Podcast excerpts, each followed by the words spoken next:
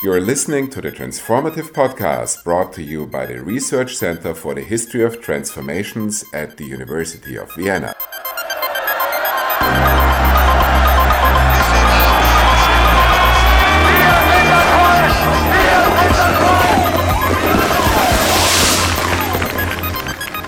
Welcome everyone. My name is Thuc Linh Nguyen Vu and I work at RECET that is hosting this fantastic transformative podcast. It is my greatest honor and pleasure to have my colleague today with us, Jannis Panagiotidis. Jannis Panagiotidis is a historian specializing in migration studies and the history of Russia and Germans. Since August 2020, Jannis Panagiotidis has been the scientific director at the Research Center for the History of Transformation at the University of Vienna. Jannis has published many books in German and English on the history of migration and is a public intellectual commenting on current issues related to migration. Welcome, Jannis. Great to have you here. Thanks for having me, Linh. So let me start with a general question. It seems to me that issues related to migration are everywhere. Think of how the notion of integration is mobilized as part of election campaigns in Germany. I'm thinking about the New Year's Eve events in Berlin but also think of the challenges and opportunities that come with the arrival of Ukrainian refugees, the current crisis in Sudan, and the resulting displacement of people. Why does migration matter not only for policymakers, but also for scholars? Why should historians more generally care about research on migration? Well, as you said, migration is everywhere. Migration is always and everywhere. This is really the first reason why people and why historians should care about this topic but also because, in my opinion, migration is not just about migrants. It's actually much more about how societies in general deal with phenomena of difference, how they do or don't problematize diversity. If you look at such processes, negotiation of difference and of diversity in history, you automatically get into studying social history, beyond the nation state, which is really one of the big paradigms of these past uh, years and decades in historiography. So leaving the container of the nation state, writing transnational history, there is by definition nothing more transnational than migration. So your books, The Unchosen Ones and the Postsowjetische Migration in Deutschland, not only contribute to the discipline of history, they also are interdisciplinary and speak to issues of public concern, such as who is a citizen, who counts as German. Would you say that interdisciplinarity as part of a methodological skill set, mental horizon, and an awareness of political stakes are part and parcel of the history of migration as a subfield? Very much so. Um, in migration history, one engages with paradigms from different disciplines for instance, transnationalism, for instance, diversity, those are all paradigms developed in sociology and social anthropology, which are, in a sense, the lead disciplines in the study of migration. But as a historian, you take up these notions and you apply them to historical cases, while at the same time, which I think is the distinct contribution you can make as an historian to the field of migration studies more generally, is provide historical depth to the study of present migrations because a lot of social science research on migration has a, a, presentist bias and there's always a tendency to discover new things, new challenges that have never been there before. And when you study migration history, you realize, no, they have been there before and people have dealt with these issues in the past. And while we all know as historians that you cannot learn from the past directly one to one, there are always lessons to be drawn. There's always orientation to be gained from past experiences. Another issue, of course, is the, let's say, the public, the political entanglements of migration research. The way as scholars, we are sort of bound by the categories that political actors provide.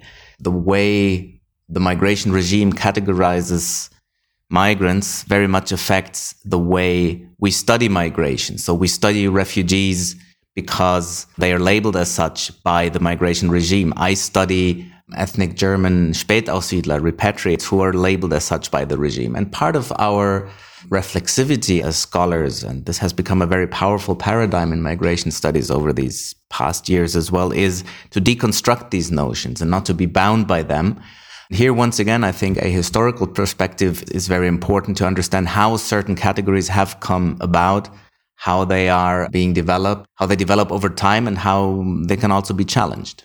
So let me just like build on what you just said.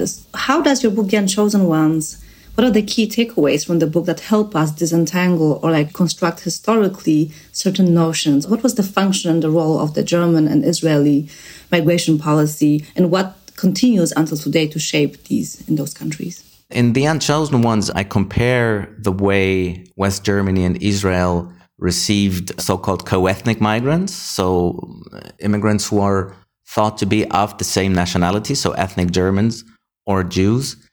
Basically, in the book, I look at the way these notions of Germanness and Jewishness are negotiated by bureaucracy. It's simple to say Germany received Germans and Israel received Jews, but how do states know who belongs to which category? That is a practice of categorization, and it is a practice in which states are really forced to spell out what they think who belongs and who doesn't. It's really about drawing lines. You know, one takeaway for me was to see that these negotiations are actual negotiations. You know, it's not just simply the state saying ABC. It's not a simple one way definition, but it is a process at which migrants themselves have a voice in which they get to provide certain narratives. Of course, they adapt their narratives also to the expectations of the migration regime, but that also puts limits to the power of the state to define and to classify, which in social science research, in my opinion, is often said as very absolute, you know. This, I think, is an important takeaway, and it is something that has relevance for all sorts of similar processes of classification.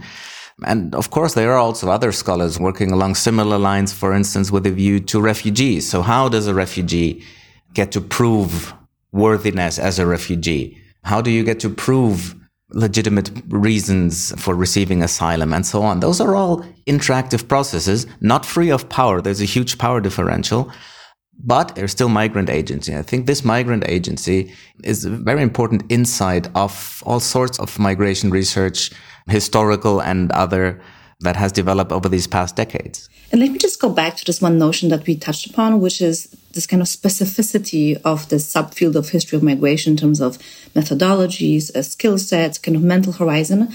I would like to ask you about the history of the history of migration in German speaking lands. Can we talk about a particular, a specific tradition of its own of the history of migration in German speaking lands? Has there been any specific history of institutionalization of this subfield? This is a great question. And about some aspects of this, I would really like to write something one day when I have the time. Historical accounts of, you know, how migration research developed in Germany or German speaking lands very often start with the import of American notions, American studies of immigration, and specifically the Chicago School of Sociology that studied immigrants in Chicago in the 1920s. But what all these accounts of the import of ideas miss is that the founders of the Chicago School, like Robert Ezra Park in particular, had studied in Germany, they had studied in Berlin, and they were very much influenced by uh, German sociology of the time, specifically by Georg Simmel, who developed still very relevant ideas about the position of the stranger, the foreigner, the marginality of migrants or of strangers more generally. And what's interesting here is that Simmel developed his ideas not with a view to immigrants as we see them nowadays, but with a view to Jews living in Germany at the time. So actually, there's a very interesting transfer of ideas from the position of Jews um, in 19th uh, century Germany, where questions of integration and assimilation were actually very important. And these notions of assimilation traveled to the US, um, were applied to immigrants in the US, and traveled back to Germany as sort of part of what was then considered a more modern, more progressive view of migration studies, because at the same time, there was a second indigenous tradition of migration studies, so to speak, in Germany, which developed after the Second World War with a view to the German expellees from the East. And a lot of this research was grounded in, let's say, problematic interwar scholarly contexts that were very much about Völkisch categories of Germanness and of Heimat and so on. But that, that also developed after the Second World War and interestingly was called refugee studies, Flüchtlingsforschung at the time, a term that was rediscovered in the 2010s, in 2015 in particular, with the so-called refugee crisis. When refugee studies, Fluchtforschung or Flüchtlingsforschung, came back to Germany without any awareness, I believe, for this particular history and this um, problematic legacy that is also involved there. So I think we have these very different strands coming together there. And then, of course, one could say that until the 1990s, there wasn't much in terms of institutionalized migration research in Germany a lot of the institutionalization actually happened first at the University of Osnabrück, where I used to work before, and where history was actually a driving discipline of this institutionalization of the study of migration. It has somewhat been sidelined by the social sciences over the past years, I believe, but there was a very strong impulse from the study of different types of immigration to Germany, and that was actually an important contribution of this historical study of migration to Germany when the country was still sort of in denial in the 1990s about being a country of immigration. It was historians, and specifically Klaus Bade, the founder of the Institute in Osnabrück, who repeatedly emphasized that no, Germany has always had immigration. It has also had emigration. That's also an important part of German history.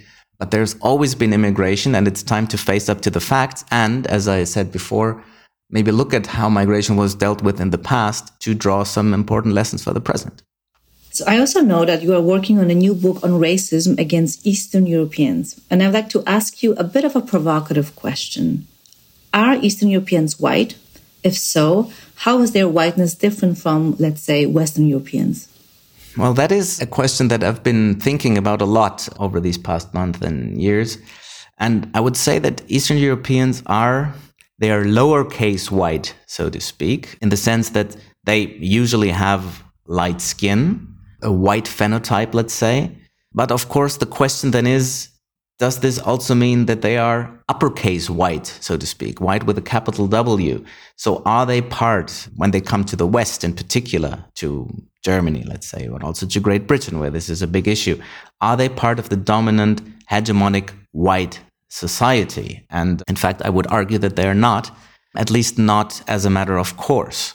And this has to do with a long history of racism against East Europeans, which is a racism that does not use color as a marker of difference. And that's why actually why this terminology of whiteness is somewhat misleading in this case. So it's not that East Europeans were historically labeled as being people of color in whatever way.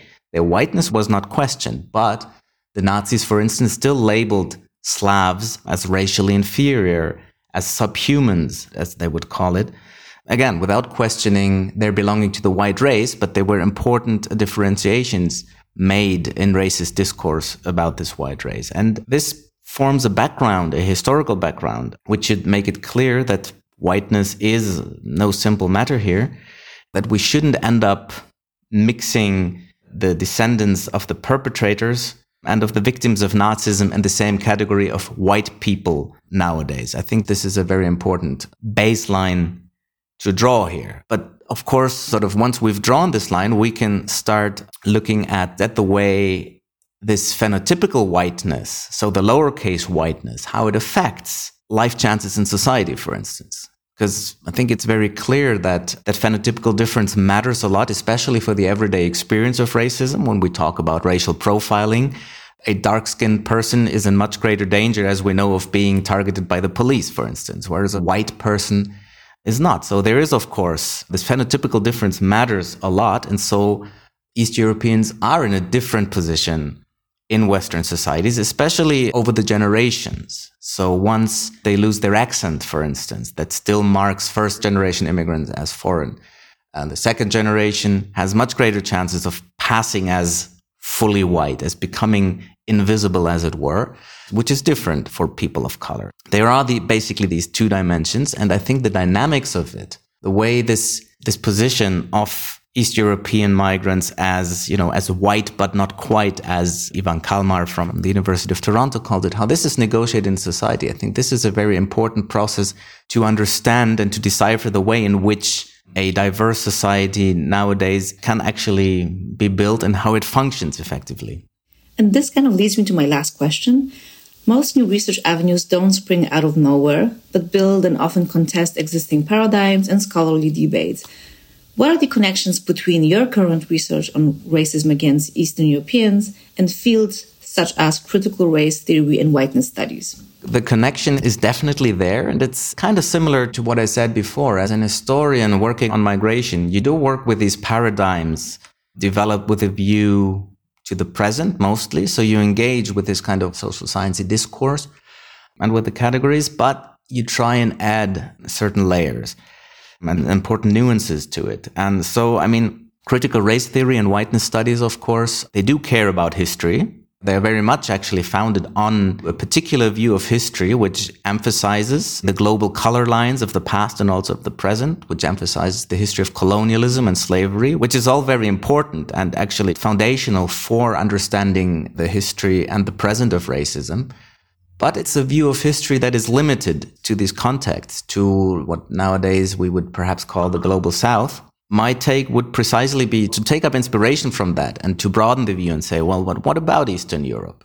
How is Eastern Europe positioned in all of this? And this is a topic that has gained a lot of traction, especially in the context of the Russian war against Ukraine now, and how spaces like Eastern Europe, like Ukraine in particular, are positioned in a history of colonialism that is coming both from the West, so from Germany, which tried to colonize the East in the 20th century, but also from Russia as a sort of Eastern Empire, if you will. So there's still very interesting stories to tell here that will add new dimensions to our discussions of colonialism and racism in history and present. Great. Thank you so much for this really inspiring and rich conversation. You're welcome. It was great talking to you. You have been listening to the Transformative Podcast produced by RECET in Vienna.